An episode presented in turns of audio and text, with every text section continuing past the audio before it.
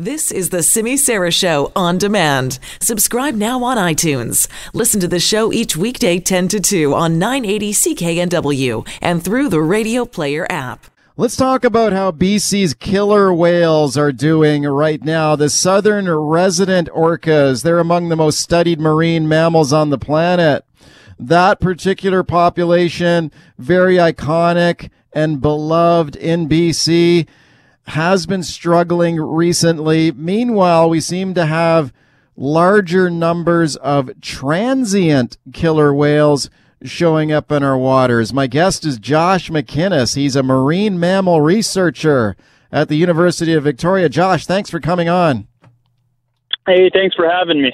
Appreciate it, Josh. Let's start with the southern resident whales. I mean, I don't know, when I look at the headlines, I sometimes feel hopeful and sometimes feel, you know, discouraged because we've heard about uh, three southern resident whales disappeared over the summer, I understand, and presumed dead. But then I heard that there is some whale calf, some baby whales showing up too. So what's the latest there with the southern resident whales?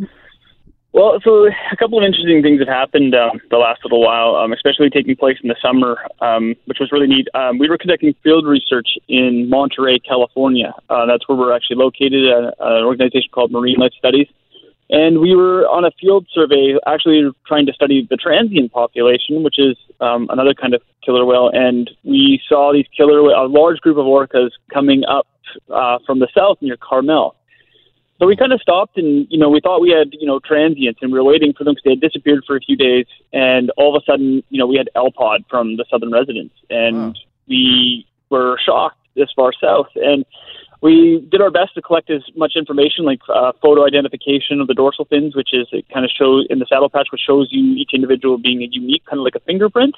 Right. Um, each fin and saddle patch kind of has a distinguishing scars or cuts or notches.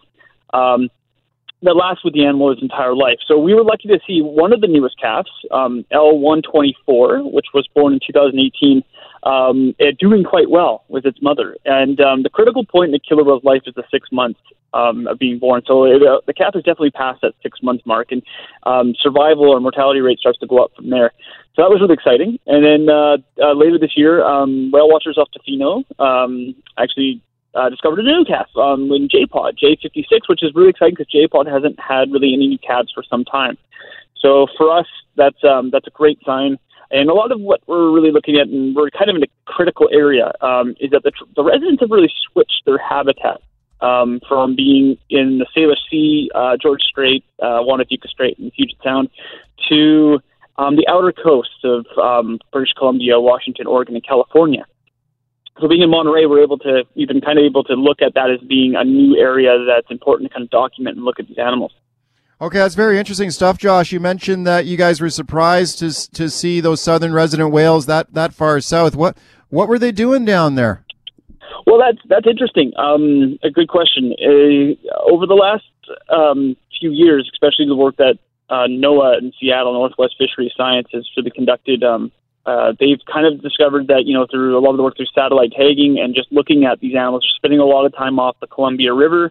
Um, areas in Oregon, um, there, you know, off California, we've seen more and more of at least two of the pods, um, J and K, or sorry, L and K pod, um, being off those areas. And it was funny at the time we were we were you know the salmon fishery was just opening up, and in Monterey it's kind of a, a quick uh, scene. It's usually you know it could last a week, it could last two weeks, and suddenly um, uh, fishing game in the in the states and in California will just basically shut it down. So fishermen get their one shot at it. And we were talking to a lot of the fishermen. They were saying they were catching numerous Chinooks, and that is the main prey of the residents. So at right. just that moment, the residents had shown up, which was you know maybe they were finding food. We didn't. We saw one or two what we believe to be predation events where they may have gotten a fish, but they were moving fairly quickly across the canyon, the Monterey Canyon, and heading north. So you know, you know, towards um, back in their home waters. But um, yeah, other than that, though, they might be down there feeding. Okay, Josh, we just got one minute here. What about the um, what about the transient whales? We're seeing a lot of these. I don't know. It seemed to be like we're seeing more of them here in BC. We've saw them in False Creek show up. We've seen them in Victoria Harbor. Where are these whales coming from? So transients have been around for a long time. They're just another type of killer whale. Um, they're an ecotype that's different. So genetically distinct acoustically. Their numbers are growing significantly. Um, they're up to around 350 for what we call an inner coast population, and then there's an outer coast population towards California, Washington, and Oregon that um, is about 150 that we've identified, and they preferably eat seals. So the harbor seal population is doing really well right now. Um, it's one of the largest numbers that we've seen so far. We really don't know what the numbers were before they were called by um, our Canadian government in the 1960s. But that's probably one of the big reasons why we're seeing so many of the transients in the area. Is just the food and the food resources are there. Josh, it's interesting work you're involved in there. Thanks for coming on.